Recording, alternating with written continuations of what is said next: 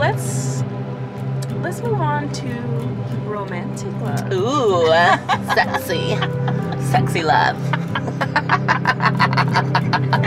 okay, so mm.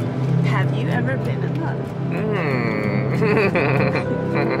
okay, talking about romantic love. Mm-hmm. No, no, I have never, I've never been in love. No. I think there were moments where I could have maybe gotten to a relationship and like like, develop it, Mhm. but it never got to that point. Why do you think that is?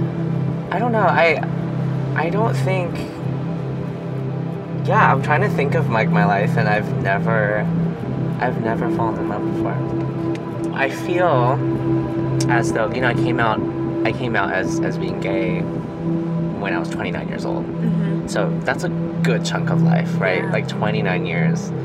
Um, so I almost missed like I feel I feel like I've almost missed like nine years of really developing um, a sense of like romantic relationships. Like I, I Mhm. wasn't able to allow myself to be in those type of relationships until 29. Mm-hmm. So being like a full fledged adult and and being thrown into the dating scene and thrown into you know certain relationships here and there, it's actually easier. It's actually easy for me to be single.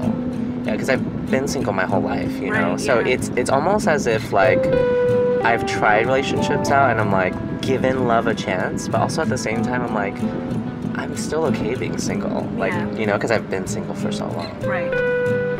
I don't know if that makes sense. It does. Okay. I understand. Okay, cool. And I relate. Okay, um, to okay. what you're saying too. Cool.